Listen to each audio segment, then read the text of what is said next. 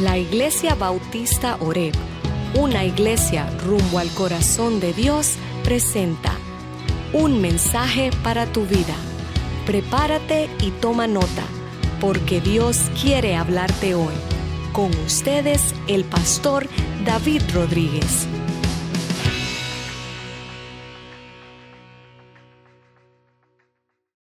Y hoy yo quiero comenzar con ustedes una jornada donde vamos a hablar de lo que significa nuestras creencias bautistas. Y usted dirá, ¿cómo? Pues ahí vamos. Quiero darle un preámbulo a esto contándole un poco de la historia de la Iglesia Bautista del Sur. Yo no sé si usted sabía, pero si usted está aquí hoy, usted está en una Iglesia Bautista del Sur. ¿Ok? All right. Y vamos a hablar de eso un poquito, porque yo creo que es importante que si usted va a un lugar o asiste a un lugar o pertenece a un lugar o frecuenta un lugar, usted quiere saber de qué se trata ese lugar o ese grupo al cual usted pertenece o se afilia. ¿Cuántos dicen amén? Usted quiere conocer. Usted no quiere meterse a lo loco ni saber nada y entrar y decir yo soy de aquí, pero no conoce. Entonces es importante. Por ejemplo, la Convención Bautista del Sur se forma por allá en el 1840 y pico y por años se opera bajo el, pretexto de ser bautista, pero también bautista del sur. ¿Por qué del sur? Porque en ese tiempo pues estaban en el sur y se funda el primer eh, credo o ¿verdad? Eh, artículo de creencia de los bautistas del sur por allá en el 1800 eh, y pico, pero se ratifica y se vuelve legal en el 1925 en el cual entonces se definen 18 artículos que proclaman y describen las creencias del Bautista del Sur, para clarificar y publicar ah, las doctrinas básicas de lo que es ser un Bautista del Sur. Estas, eh, se llama, este documento se llama el mensaje y fe bautista. Si usted mira en la pantalla, le voy a poner allí una referencia el mensaje y fe bautista y está un lugar en el sitio web de la Convención Bautista del Sur donde usted puede encontrar este documento en inglés, en español, en francés, en coreano, en vietnamita. Lo que usted habla ahí está. ¿Ok? Usted lo puede conseguir. ¿Qué significa? Que este documento que aparece allí, usted lo puede buscar, mensaje y fe bautista, y le va a salir por todos lados. Entonces, este documento se vuelve oficial. 1925. Se revisa, en ningún momento cambia las doctrinas, pero sí se revisa el lenguaje y se cambian algunas cositas para reflejar más claridad en el 1969, luego en el 1988 y por fin en el año 2000 se escribe y se le añade un artículo acerca de la familia. Yo creo que los bautistas del sur estaban viendo hacia adelante definiendo el núcleo familiar, porque estamos bajo ataque en la familia hoy en día y lo sabemos. Pero se hizo eso y ahí están, y esos 18 artículos usted lo puede ver, todos están con sus referencias bíblicas para su información y es muy importante. ¿Por qué? Porque si usted dice, yo soy de la Iglesia Bautista del Sur, yo soy de la Iglesia Oreb, entonces eso es lo que nosotros creemos como iglesia, eso es lo que promovemos. Y es importante conocer lo que se promueve donde usted pertenece, ¿ok? Y algunos de ustedes podrán decir, ¿y quién le dijo al pastor que yo era bautista? De todas maneras. Mire, usted puede ser bautista, pentecostal, bauticostal, yo no sé. Usted puede ser lo que sea, ¿verdad? Eh, y usted podrá decir, yo no, pero si está viniendo aquí, y esto es una iglesia bautista infórmese. Infórmese, porque por algo usted está viniendo aquí. Amén. Entonces es importante saber, ¿ok? Si usted es parte de nuestra congregación, debe estar informado. Si usted está apenas de visita y quiere seguir visitando, infórmese. Si usted es un miembro oficial de nuestra iglesia, infórmese igualmente. Nos gustaría que usted sepa en qué lío se ha metido. Amén. Sepa eso, eso es importante. Somos una iglesia evangélica, queriendo decir que promulgamos o predicamos el Evangelio, las buenas nuevas de salvación en Jesucristo. Somos una iglesia cristiana porque en la iglesia aparece tres, digo perdón, en la Biblia aparecen tres menciones de la palabra cristianos. Entonces, tres veces en la Biblia dice, se llamaron cristianos y ya nosotros nos llamamos cristianos, ¿verdad? Ahora, por otra parte, son más de dos mil y pico de veces que dice discípulos. Pero muy raro usted oye decir, no, yo soy discípulo de Cristo, sino yo soy cristiano. Pero está bien, no importa, no se preocupe se identifica con Cristo. Pero así, en la Iglesia Bautista del Sur, no porque estamos en el sur de Estados Unidos, la Iglesia Bautista del Sur tiene iglesias alrededor del mundo, en toda la nación de Estados Unidos, pero estamos basados aquí. Ahora, no somos los únicos bautistas, está la Iglesia Bautista Reformada, la Iglesia Bautista Regular, la Iglesia Bautista Americana, la Iglesia Bautista de la, de la Alianza Mundial, la Iglesia Bautista Fundamentalista, etcétera, etcétera, etcétera. Son como 64. No se los voy a mencionar todos. Pero al día de hoy, déjeme decirle un poquito acerca de la Iglesia Bautista del Sur, a esta iglesia que usted viene, a nosotros. Mire esto. Primero, somos un conjunto de iglesias que trabajamos en un sistema cooperativo, el programa cooperativo. ¿Qué quiere decir esto? Que usted y yo, comenzando por mí, voluntariamente, no por obligación, sino voluntariamente y con generosidad, damos al tesoro de la iglesia para que ese dinero sea usado para seguir expandiendo el Evangelio. Ahora, la iglesia Oreb, como tal, de su presupuesto, saca dinero voluntariamente para entregar, para ayudar a la Asociación Bautista de nuestra ciudad, a la Convención Bautista de Luisiana, para que ese dinero se use para seguir promoviendo el Evangelio. Ahora, nosotros trabajamos en ese sistema cooperativo, no estamos obligados, es voluntario. ¿Ok? Eso es bien importante. ¿Cuántas iglesias hay? Iglesias bautistas del sur en el, en el mundo hay sobre 47 mil, casi 48 mil iglesias. Miembros activos bautizados que están en libros, 13 millones 7. O sea, 13 millones 700 mil, casi 14 millones. Eso no cuenta las personas que están en la iglesia, que asisten a la iglesia y que no están bautizados, ni cuenta tampoco los niños que tampoco han sido bautizados. Se puede imaginar, si contáramos a todo, nuestra denominación posiblemente sobrepasa los 20 millones, 25 millones de personas o más fácilmente. Ahora, eso no es para enorgullecerse ni para alardear, ¿verdad? Pero en lo, en lo, que se llama el mundo, en el mundo fuera de Estados Unidos, usted y yo, cuando colaboramos con el presupuesto de la iglesia y la iglesia colabora con el programa cooperativo, tenemos 3.600, casi 3.600 misioneros en el mundo. ¿Sabe usted eso? Que cuando usted apoya la iglesia, usted está apoyando 3.600 personas que se han dado la tarea de irse alrededor del mundo a predicar a Jesucristo. No solamente alrededor del mundo, aquí mismo en Estados Unidos tenemos 2.500 misioneros que trabajan aquí de alguna manera haciendo ministerio y nosotros le apoyamos. El año pasado, en el 2022, la Convención Bautista del Sur logró plantar 600 nuevas iglesias. Ya quisiéramos nosotros plantar una, amén plantar otra, aunque sea una más. Vamos a ver, hay que orar por eso. Así que la Iglesia Bautista del Sur y la Convención Bautista son la denominación más grande en los Estados Unidos. Somos la denominación de más número en Estados Unidos y la segunda en el mundo. La única denominación que es categorizada en la lista como una denominación que tiene más bautistas del sur es la Iglesia Católica. La única. Entienda esto entre todas las denominaciones protestantes, aparte de ser católicos, todas las otras, ya sea pentecostal o las 64 bautistas o las demás, como sea, que usted le llame Asamblea de Dios, Discípulos de Cristo, Iglesia Cuadrangular, la Gran Comisión, llámelas todas, la demás número en todo el mundo, aparte del catolicismo, somos nosotros. Como le digo, esto no es para enorgullecernos, sino para saber la responsabilidad que tenemos. Porque mientras más grande eres, más responsable debe ser. Así que tenemos mucho trabajo que hacer. Ahora, si estamos en una denominación tan grande, ¿cuáles son nuestras creencias? ¿Qué es lo que creemos? ¿Cuáles son nuestras doctrinas básicas? ¿Cuál es nuestro fundamento en nuestra fe? A eso vamos. Y ahora sí, arrancamos. Primeramente, cuando hablamos de los fundamentos de nuestra fe, en el mensaje fe bautista, el primer artículo es las escrituras. Las escrituras, la palabra de Dios. La Biblia es el primer fundamento. Sin esto, en el primer artículo, los otros 17 artículos no sirven. No hay nada en ellos, se quedan vacíos, se quedan cortos. Ahora, quiero que examinemos lo que dice la palabra. En segunda de Timoteo capítulo 3, en el verso 16 y 17, algunos de ustedes se lo pueden saber de memoria, donde dice toda la escritura. ¿Cuánto aparte de la escritura?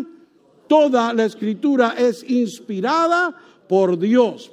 ¿Y útil para qué? Para enseñar, para reprender, para corregir y para instruir en justicia. ¿Con qué propósito? A fin de que el hombre de Dios sea perfecto, equipado para toda buena obra. ¿Vieron eso? La palabra tiene un efecto, tiene un propósito y tiene poder y es necesaria, tiene propósito. Es necesario que sepamos eso de entrada. Yo quisiera que ustedes me ayudaran. ¿Qué tal si ustedes para la semana que viene se han memorizado estos dos versículos? Toda la escritura es inspirada por Dios. Toda la escritura es inspirada por Dios. ¿Y es que Y es útil. ¿Para qué? Para enseñar, para corregir, para instruir en justicia, para redarguir. Usted en su versión o, en su traducción, apréndasela. ¿A fin de qué? A fin de que el hombre de Dios sea perfecto y enteramente preparado para toda buena obra. Apréndaselo, apréndaselo. Es importante que usted sepa. Y dentro de eso encierra tantas verdades, porque de verdad la Biblia nos enseña, la Biblia nos corrige, la Biblia nos instruye, nos cría. De hecho, la palabra instruir en justicia significa criar, como se cría a un niño. Debemos ser criados en esta, en esta palabra. ¿Ok? Entonces es importante, memorícese eso, le conviene. Ahora, le voy a enseñar lo que dice el primer artículo de nuestra declaración de fe, o sea, del mensaje y fe bautista. Dice lo siguiente, artículo 1, las escrituras. La Santa Biblia fue escrita por hombres, divinamente inspirada, y es la revelación que Dios hace de sí mismo al hombre. Es un tesoro perfecto de instrucción divina. Tiene a Dios como su autor, su propósito es la salvación y su tema es la verdad, sin mezcla alguna de error. Por tanto, Toda la escritura es totalmente verdadera y confiable. Ella revela los principios por los cuales Dios nos juzga y por tanto es y permanecerá siendo hasta el fin del mundo el centro verdadero de la unión cristiana y la norma suprema para la cual toda conducta, credo y opiniones religiosas humanas deben ser juzgadas. Toda la escritura es un testimonio de quién? De Jesús, quien Él quien es Él mismo el centro de la revelación divina. ¡Wow! That's a lot to unpack. Hay bastante que desempacar, ¿verdad? Pero no vamos a cubrir todo esto en, en, una hora, tal vez en dos o tres. No, estoy bromeando. No me preocupe. Ya nos vamos. Pero mire esto. Lo tengamos. Primero, lo que vemos allí que es importante saber es que las escrituras, la Biblia, es la revelación de Dios revelación de Dios. Usted quiere conocer a Dios, tiene que ir a la palabra. Usted quiere saber qué Dios quiere enseñar de sí mismo, tiene que ir a la palabra. Usted quiere conocer algo acerca de Dios, tiene que ir a la palabra. Recuerde, no hay otra, no hay otra manera de conocer a Dios excepto por su palabra y Cristo Jesús, quien es su máxima revelación. ¿Qué decimos con esto? Primeramente, mire, usted puede conocer algo de Dios. Por lo menos usted puede conocer que hay un Dios a través de revelación general. Dios se revela en general a toda la creación. ¿Cómo nos damos cuenta de esto? Miren el Salmo 19 en el verso 1. ¿Qué dice Salmo 19 en el verso 1? Los cielos cuentan su gloria, los cielos proclaman la gloria de Dios y la expansión anuncia las obras de sus manos. O sea, cuando nosotros miramos la creación, cuando miramos las nubes, el cielo, las estrellas, la luna y el sol, miramos las montañas, miramos los árboles, los ríos, los mares, todo eso nos declara que hay un creador. Hay muchos por ahí que puedan decir que todo fue de una gran explosión lo que llaman el Big Bang, era la gran explosión. Yo le he dicho a ustedes que eso es cierto, la gran explosión. ¿Sabe cómo fue eso? Dios habló y ¡pum! se hizo todo. Por su palabra todo fue creado.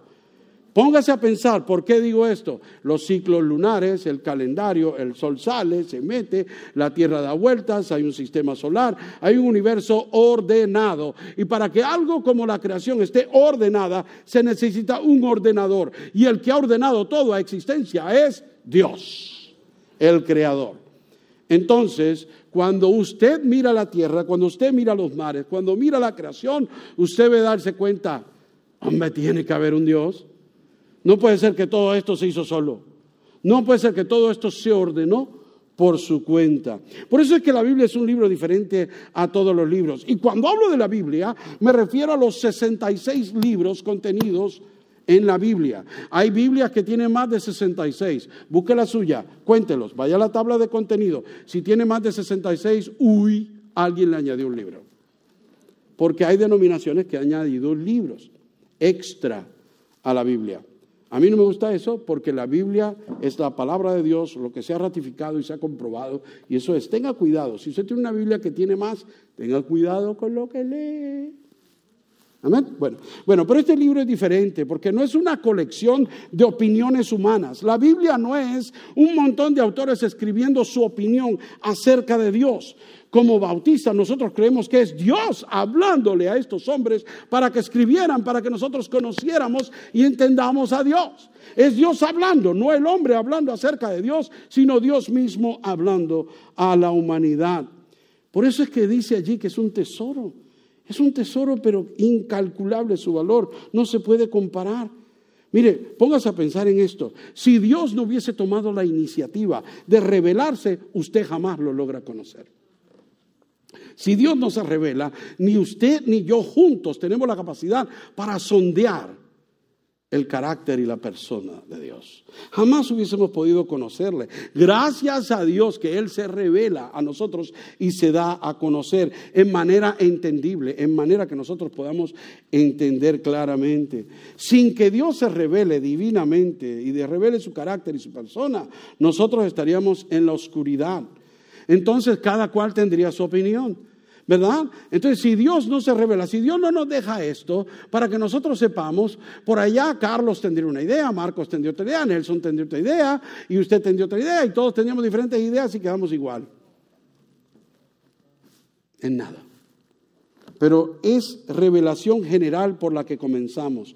Como dije antes, por allí Dios comienza a revelarse por la creación. Cada cosita, cada microorganismo, cada célula, cada átomo, cada molécula de la creación revela la maravilla de Dios en su creación y quién Él es. Todo está íntricamente relacionado, todo está orquestado por la sabiduría de Dios. Dios creó todo. Por eso es importante, pero eso no es suficiente. Porque dice la palabra de Dios, Pablo escribe en Romanos capítulo 1, en el verso 20, hablando acerca de nosotros, los seres humanos, de la creación, porque desde la creación del mundo y sus atributos invisibles, su eterno poder y divinidad se han visto con toda claridad. ¿Vieron eso? A través de la creación se ve la divinidad de Dios. Se ve que hay un Dios, ¿ok? Bien, ahora, siendo entendidos por medio de lo creado, ¿de qué manera? O sea, lo creado, de manera que no tenemos excusa. Nadie tiene excusa. Nadie puede llegar a la presencia de Dios al final de su vida y decir, yo nunca me di cuenta. Yo nunca supe. Todo ser humano a través de la creación ha tenido la oportunidad de saber que hay un Dios y un Dios vivo. Ahora, un poquito más adelante, en Romanos capítulo 1, allí mismo en el verso 25, dice el apóstol Pablo acerca de nosotros, de la humanidad, porque cambiaron la verdad de Dios por la mentira y adoraron y sirvieron a la criatura en vez de al Creador, quien es bendito por los siglos de los siglos. Amén. O sea, nos hemos dado la tarea de humanizar y de enaltecer nuestra humanidad y bajar al Creador del trono. ¿Por qué? Porque no lo conocemos. Entonces Dios en su gracia y amor decide revelarse a nosotros. Ahora, eso es en manera general a través de la creación, pero ¿qué tal un poco más profundo para que le podamos entender? Dios entonces utiliza la revelación especial que llamamos para que para dar a conocer su naturaleza y propósito a través de la palabra y de Jesucristo. Qué importante es. Importante. ¿Cuánto se sabe en Juan 3:16? Porque de tal manera amó Dios al mundo que dio a su Hijo unigénito, para que todo aquel que en Él cree no se pierda y tenga vida eterna. Amén. ¿Vieron qué lindo? Entonces eso es especial. Dios no solamente dice ahí, conózcanme, miren todo lo que yo soy capaz de hacer. Entonces Dios dice, conózcanme, voy a descender a ustedes en la persona de mi Hijo para amarlos y entregarme por ustedes, para que no se pierdan, porque andan perdidos, porque sin Él estamos perdidos. Eso es revelación especial, de la general a la especial. Bien, ahora vamos un poquito más adelante, porque las escrituras no solamente son la revelación de Dios, sino que son de autoría de Dios. ¿A qué me refiero? Dios es el autor. Dios es el autor de su palabra. Él es el autor de la Biblia, es la revelación de Él mismo. La Biblia es como una autobiografía, si se pone a pensar. ¿Qué es una autobiografía? Es la biografía de quién? De la persona que la escribe. Yo podría escribir una biografía de otra persona. Pero eso no es autobiografía, auto significando de mí mismo. ¿verdad? Esto es la autobiografía de Dios. Por lo tanto, Él es el autor, ¿verdad? Porque se trata acerca de Él. No se trata de la voz del hombre hablándonos acerca de Dios, sino Dios, el invisible, el todopoderoso, Jehová, Dios de los cielos, dándonos su propia palabra en esta Biblia. Eso es lo que llamamos que este libro es inspirado por Dios. Inspirado. Usted podrá escuchar a muchos cantantes por ahí y decir, ¡Uff! Está inspirado. Usted dirá por ahí, Shakespeare escribió tantas cosas cuando lee ese tipo está inspirado. Pero eso no es la inspiración de la que nosotros estamos hablando. Estamos hablando inspirado por Dios, inspirar, de soplar, de respirar sobre. Dios respiró, Dios habló. Es de su aliento que procede esta palabra. Así como en Génesis capítulo 1 dice que Dios en el principio creó todas las cosas y las creó de la nada, solo con el hablar, con su aliento, con su palabra. Esta es su palabra, es inspirada por Dios. A pesar de que los autores humanos fueron los que escribieron esta palabra, ellos no necesariamente actuaron como taquígrafos que se sientan sin pensar y sin saber, simplemente porque Dios le está dando y dictando la palabra. No es así. Cuando nosotros miramos la palabra de Dios nos damos cuenta que Dios trabaja a través de la personalidad de las personas, trabaja acerca de sus circunstancias, trabaja acerca de sus, a, través de sus corazones, sus mentes y de sus vidas para con nosotros, ¿verdad? Entonces, no son pasivos tampoco los autores de la Biblia. Pablo no fue un hombre pasivo. Pedro no fue un hombre pasivo, Juan no fue pasivo, fueron activos, pero fueron inspirados por Dios para escribir las cosas que Dios quiere que escribieran con la intención de Dios. Ahora, Segunda de Pedro capítulo 1, en el verso 21, nos deja saber la palabra de Dios, que es iniciativa de Dios mismo. Dice aquí, pues ninguna profecía, refiriéndose a la palabra de Dios, fue dada jamás por un acto de voluntad humana, sino que hombres inspirados en el Espíritu, por el Espíritu, hablaron de parte de Dios. ¿Vieron eso? Es importante reconocer que la palabra proviene de Dios, su fuente es Dios, y Él la da a través de hombres como instrumentos que escribieron, ¿verdad?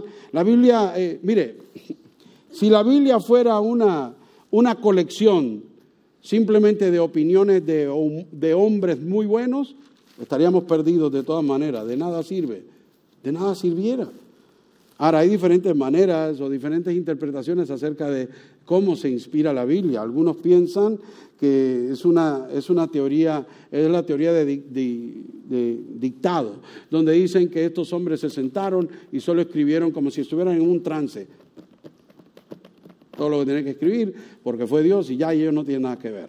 Yo no creo que así fue. Tampoco. Hay otra teoría que es la teoría dinámica, donde se habla de que el hombre, Dios le dio ideas. Le digo, mira, te voy a dar una idea, tum, tum, tum, escribe acerca de eso. Y yo, ah, escribieron con esa idea lo que les dio la gana. No, así tampoco. Estamos hablando de una teoría diferente, a la cual nosotros los bautistas del sur nos, nos, eh, identificamos. Es la teoría verbal plenaria, significando verbalmente palabra es de Dios.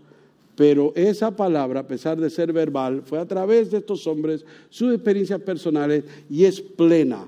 O sea, no le falta nada, está completa y tampoco tiene que ver con la intrusión humana. O sea, eso es lo que estamos hablando. Afirmamos que la palabra de Dios es inspirada y es completamente 100% inspirada por Dios. Él es el autor. ¿Ok? Nos movemos a lo próximo. Las escrituras, propósito de Dios. ¿Para qué? Ya sabemos que las escrituras revelan a Dios. Ya sabemos que es Dios mismo el que la escribió. Ahora, ¿con qué propósito la escribió? ¿Para qué es la Biblia? Sencillamente, el propósito de Dios en la palabra es al final la salvación. Yo no sé si usted estaba escuchando hace un ratito cuando el hermano Lumal estaba leyendo de aquí de Primera de Pedro. Todo lo que dijo, los sufrimientos de este mundo van a, van a pasar, aunque estemos ahora sufriendo, va a venir algo bueno, hemos sido, hemos sido escogidos, todo esto, y al final, para que al final, dice, para que el resultado final sea la salvación de nuestras almas. Para eso, eso, eso es el propósito final. Mire, ahora, no se trata solamente del concepto de salvarnos del peligro o salvarnos de las garras del diablo, del infierno. No se trata solamente de eso, se trata de vida. Cuando hablamos de salvación, hablamos de vida. Dios nos quiere dar vida. ¿Cuántos dicen amén? Dios nos quiere dar vida, pero nos quiere dar vida con Él. Muchos de nosotros queremos vida, pero queremos vida aparte de Él. Pero Jesús dijo que aparte de Él nada podemos hacer. No hay vida sino en Jesús. Él es la vida. Amén. Bueno, en Deuteronomio capítulo 6, los versos 1 al 2, ese es Dios hablando al pueblo a través de Moisés y le dice, esto pues son los mandamientos y los estatutos y los decretos que el Señor vuestro Dios me ha mandado que os enseñe, dice Moisés, para que los cumpláis en la tierra que vais a poseer. Ahora, cumplan esto, para que teman al Señor su Dios, para que teman cumplan, para que teman, guardando todos sus estatutos y sus mandamientos que yo he ordenado. Tú y tus hijos y tus nietos todos los días de tu vida. Y mira al final, ¿para qué? Para que tus días sean prolongados. ¿Quieres vida? Obedece. ¿Quieres terminar con tu vida? Desobedece. Sencillo. Dios hace algo bien práctico aquí obedéceme, sigue mis estatutos, sigue mis mandamientos, te los he puesto claros, vive en ellos y vas a vivir prolongadamente, una vida de calidad, una vida buena, una vida próspera, una vida llena de problemas, pero con Cristo. No importa, porque Él ha vencido al mundo en todos los problemas. Entonces sí, pero por otro lado, desobedece, catástrofe. Desobedece, maldición. Desobedece, consecuencia. Desobediencia, muerte. No hay vida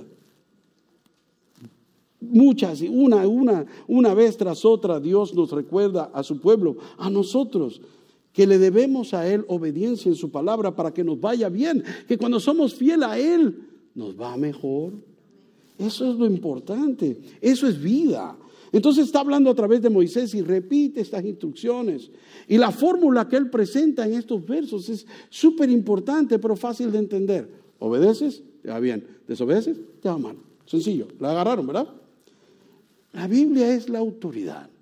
La Biblia es autoridad, es autoritativa, es, eh, para la vida. Nos da preceptos y nos da todo lo que necesitamos en la vida. Es un fundamento sobre el cual podemos construir nuestras vidas. En el Salmo 119, en el verso 5, el salmista dice, tu palabra, ¿qué? Es lámpara a mis pies y luz para mi camino. ¿Quieres luz en el camino? Abre la Biblia ¿Quieres tener la lámpara? Esta es tu lámpara, esta es la luz que necesitamos. Eso es lo que está diciendo el salmista. Luego vemos a Jesús llegar a la tierra y cuando Juan lo describe dice que no solamente era el verbo, era la palabra y la palabra era Dios y la palabra estaba con Dios, sino que dice y vino, descendió y se hizo carne y fue luz en medio de las tinieblas. Jesús es luz, la palabra es luz, la palabra Jesús, Jesús es la palabra encarnada. Una relación que no se puede separar, pero de eso no hemos hablado todavía, ya mismo vamos. La vida eterna. Porque no solamente es vida lo que nos ofrece Dios, Él en su palabra, mire, nos dice que podemos tener vida y vino para que tuviéramos vida y vidas que son fieles a Él. Ahora, esta vida solo se encuentra en Jesús. Es vida eterna con Él, no aparte de Él. Mire, Juan escribe a la iglesia, le escribe en primera de Juan capítulo 5 en el verso 13. Estas cosas os he escrito a quienes, a vosotros que creéis en el nombre del Hijo de Dios. ¿Para qué? Para que sepan que tienen vida eterna. Seguridad. Sepa una cosa, si usted le da su corazón a Jesús, si usted le cree con todo, usted tiene vida eterna. Sépalo, no lo digo yo, lo dice Dios en su palabra. Qué promesa tan linda. La palabra escrita de Dios nos da seguridad. Y Jesús es el enfoque, porque es la vida con Él. Al que cree en el nombre de Jesús, al que cree en el nombre de Jesús le es dado vida. Aquel que fue enviado por Dios, porque de tal manera nos amó Dios, que envió a quien? A su Hijo, a Jesús. La vida solo está en Cristo. El enfoque completo de la Biblia va a siempre terminar en la persona de Jesucristo porque Él es la palabra. Hubo una ocasión en que aquellos que estudiaban las, escrituras y hablaban, y los maestros y todos, estaban tan concentrados que Jesús les dijo a ellos en Juan capítulo 5, en el verso 39, vosotros escudriñáis las escrituras, porque vosotros pensáis que en ella hay vida eterna, y ellas son las que dan testimonio de quién? De mí. ¿Vieron eso? Jesús le dice, ustedes están buscando las escrituras. Qué bueno que están buscando porque piensan que ahí hay vida. Pero esa vida de la que habla el libro está hablando de mí. Yo soy la vida. Yo soy el camino. Yo soy la resurrección. Yo soy todo lo que necesitas. Jesús está pasado. Qué lindo, ¿verdad? Qué bueno saber que tenemos a Jesús y que su palabra lo declara así. Como dice en Juan capítulo 1, el verso 1, en el principio era el verbo, la palabra. Y la palabra, el verbo estaba con Dios y el verbo era Dios mismo. Jesús, desde el principio, encarnado. Ahora, el propósito entonces de la Biblia es apuntar hacia la persona de Jesucristo para que nosotros podamos conocerle. Y Jesús dijo, si me han visto a mí, han visto al Padre. Si me conocen a mí, conoceréis al Padre. Me tienen a mí, tienen al Padre. Si ustedes son uno conmigo, serán uno con el Padre. ¿Vieron eso?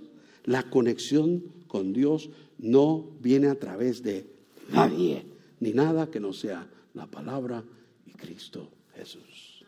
Ese es el propósito. De eso se trata. Si usted empieza a leer en el Antiguo Testamento, va a encontrar frases como la palabra del Señor, la palabra de Dios, y Dios habló, y el Señor habló. 3.808 veces menciona a Dios hablando directamente. Así que póngase a pensar en esto. 3.808 veces dice, y Dios dijo, Dios dijo, Dios dijo, si la palabra, si la Biblia no es la palabra de Dios, entonces este es el conjunto de mentiras más grandes que nos han dado en dos mil años. Pero no puede ser, porque está comprobada la verdad absoluta de Dios. Qué lindo, ¿verdad? Por último, hay autoridad, la autoridad de Dios en las escrituras. No solamente es el autor, Él es la autoridad de las escrituras. ¿Por qué Él escribió? Si usted escribe un libro, ¿quién tiene autoridad sobre ese libro? Usted. Por lo que dice, usted tiene que tomar responsabilidad por ese libro, ¿verdad? Bien, entonces las escrituras son la autoridad de Dios. Ahora, en el Salmo 19, eh, en el verso 7 al 10, eh, originalmente usé el verso 7, pero quiero usar hasta el 10 si no fuera posible. Mire qué lindo lo que dice la palabra de Dios allí. En el Salmo 19, en el verso 7 al 10. La ley del Señor es perfecta, que restaura el alma. El testimonio del Señor es seguro, que hace sabio al sencillo. Los preceptos del Señor son rectos, que alegran el corazón. El mandamiento del Señor es puro, que alumbra los ojos. El temor del Señor es limpio, que permanece para siempre. Los juicios del Señor son verdaderos, todos ellos justos, deseables más que el oro y más que mucho oro afinado, más dulce que la miel que destila del panal. Qué descripción para la Biblia, qué importante, preceptos, verdades que son absolutas de Dios. Si usted lee desde el Antiguo Testamento al Nuevo lo va a encontrar. Por eso es importante que sepamos varias cosas acerca de la palabra. Y hoy te voy a dar los cinco descriptivos que nosotros como bautistas creemos acerca de la palabra de Dios. Así que preste atención, porque la Biblia primeramente es autoritaria, o sea, es la autoridad. Y está basada en el carácter de Dios porque Dios la escribió y Él es la autoridad y simple y punto. No hay que darle mucho más vuelta a eso. La palabra de Dios lleva la autoridad de Dios porque está basada en su carácter y Él es últimamente soberano y Él es la autoridad. La Biblia y solo la Biblia es la regla de vida. Punto. Número dos, la palabra de Dios es infalible. ¿Qué quiere decir esto? Infalible, que nunca falla. Nunca falla. Lo que Dios dice no va a fallar. Si Él dice una cosa va a ser así, eso no va a fallar. Así va a ser. Es infalible la palabra de Dios. Podemos confiar en ella. En Isaías capítulo 55, en el verso 11, nos dice el profeta, así será mi palabra, dice el Señor, que sale de mi boca y no volverá a mí como vacía, sin haber realizado lo que deseo y logrado el propósito para el cual le envié. ¿Vieron eso? No. Dios está pasado. Lo que Él dice se cumple y punto, créalo. Cuando Él dice algo, el propósito para lo cual Él lo envió se va a cumplir y punto y se acabó. La Biblia no solamente es, eh, infalible, también es inerrante. No tiene errores, libre de errores por completo. La Biblia es toda la verdad y no contiene ningún tipo de error. Le digo una cosa, cuando usted en la Biblia encuentra un error, yo dejo de creer por completo. Si usted a mí en la Biblia me enseña un error, le cuento que me salgo de todo esto, me voy, me voy a tener que ir a buscar trabajo. Me quedo desempleado. El día que alguien pruebe que esto tiene un error, uno solo, uno solo, uno solo que encuentre, yo me salgo de esto. ¿De verdad en serio? No puede ser. Esta palabra ha sido probada, comprobada por miles y miles de años. Y yo no sé usted, pero en la corta vida que yo llevo viviendo para Jesús, porque soy tan joven, estoy muchachito todavía, no he visto a nadie que pueda comprobar el error en la palabra de Dios. No hay error, no contiene de ninguna clase. Cuando yo no puedo reconciliar algo, cuando yo encuentro una cosa y después otra digo, mm, aquí como que hay un error, me pongo a orar y casi siempre, no, siempre me doy cuenta que el que está en el error soy yo. Que el que está confundido soy yo. Y cuando no entiendo, también le digo, Señor, yo no entiendo, pero te creo como quiera. Porque al final de todo, Él tiene más credibilidad que yo y que usted. Amén. Bueno, seguimos porque esto ya Está tremendo, ¿verdad? Mire, Jesús, la palabra de la perfección es, viene de Dios. El mismo Jesús cuando oró por usted y por mí, en Juan capítulo 17, en el verso 17, Jesús está orando por usted, por todo creyente, por mí. Dice al Padre, santifícalos en tu verdad. Tu palabra es verdad. Y sepa que no hay sombra de duda en ella, dice. La Biblia no solamente es libre de error, sino que también es suficiente. Usted no necesita nada más aparte de la palabra de Dios. Como le dije antes, hay denominaciones que han añadido libros a la Biblia. No son necesarios. Algunos son interesantes, yo he leído de ellos, historias muy bonitas, historias reales de la historia del pueblo de Israel, pero no son inspirados por Dios, no son regla de vida. Número dos, hay otras denominaciones que añaden libros aparte y dicen, si usted cree en la Biblia y no cree en nuestros libros, testigo de Jehová, usted está perdido. ¿Se puede imaginar eso? Que alguien le diga a usted, tiene que leer nuestros libritos, estudiar nuestros libros, porque si usted estudia la Biblia sola, está perdido. Si usted lee nuestros libros y no ha leído la Biblia, se encuentra. Y si lee los dos, le va mejor todavía. ¿Usted puede creer eso? ¿Es para darle con esto por la cabeza? Los mormones. Usted lee la Biblia y ellos le van a decir, sí, yo tengo la misma Biblia que tú, pero tienen un libro que se llama el libro de Mormón. Ese es el que tiene que seguir y después este. ¿Se da cuenta de eso? I don't think so. Que darle por la cabeza con él también. Porque esta es la verdad absoluta. Yo no necesito libros extras, no necesito el libro mormón, no necesito los libros de quien sea, de Charles T. Russell y todos los demás. No necesitamos nada más. La palabra de Dios es más que suficiente. Suficiente. Mire, en Deuteronomio capítulo 4, en el verso 2. Dios le da un aviso bien importante a su pueblo. Le dice, no añadiréis nada a la palabra que yo os mando, no quitaréis nada de ella para que guardéis los mandamientos del Señor vuestro Dios que yo os mando. No le quites ni le añadas. ¿Se puede imaginar eso?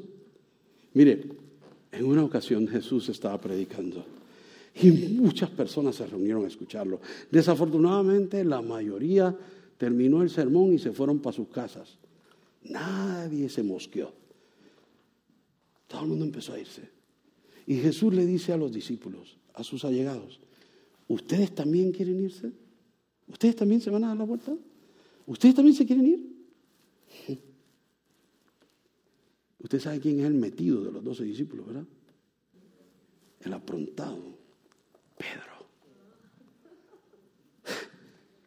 Pedro, que era el más burro tal vez, dijo algo increíble.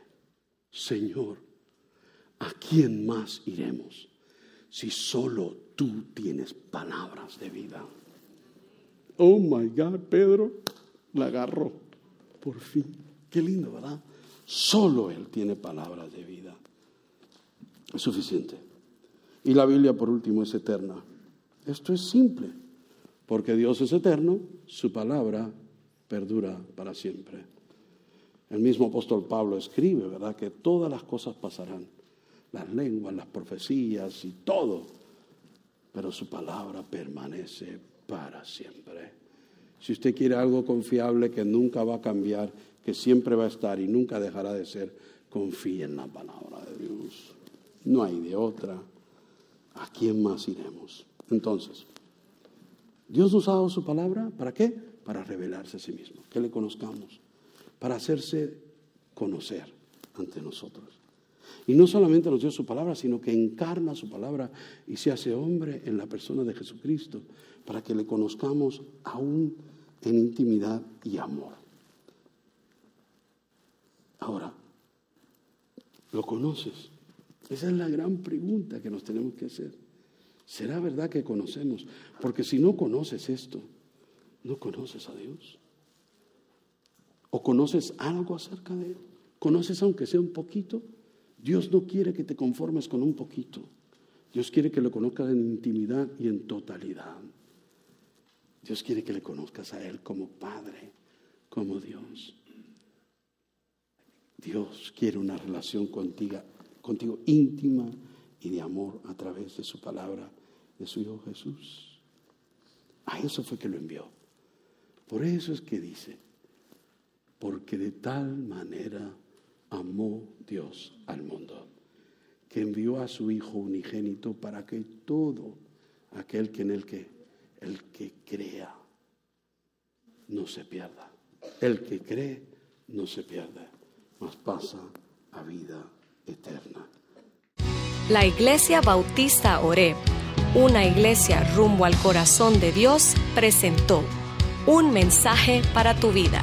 Si este mensaje ha sido de impacto para tu vida o quieres escuchar más sermones o información de nuestra iglesia, visita nuestra página web www.orebnola.com